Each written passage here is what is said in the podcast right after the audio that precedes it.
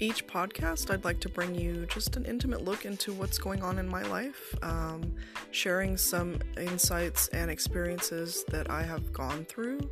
and um, things that I like to do in my spare time, um, and then also just life stuff. Um, I think that kind of pretty much sums up what I like to do with each podcast, and I hope that there's some information that I can share that is meaningful to you and it strikes a chord with something that you may be going through or something that you've experienced, and we can kind of relate on that topic and share that um, connection together.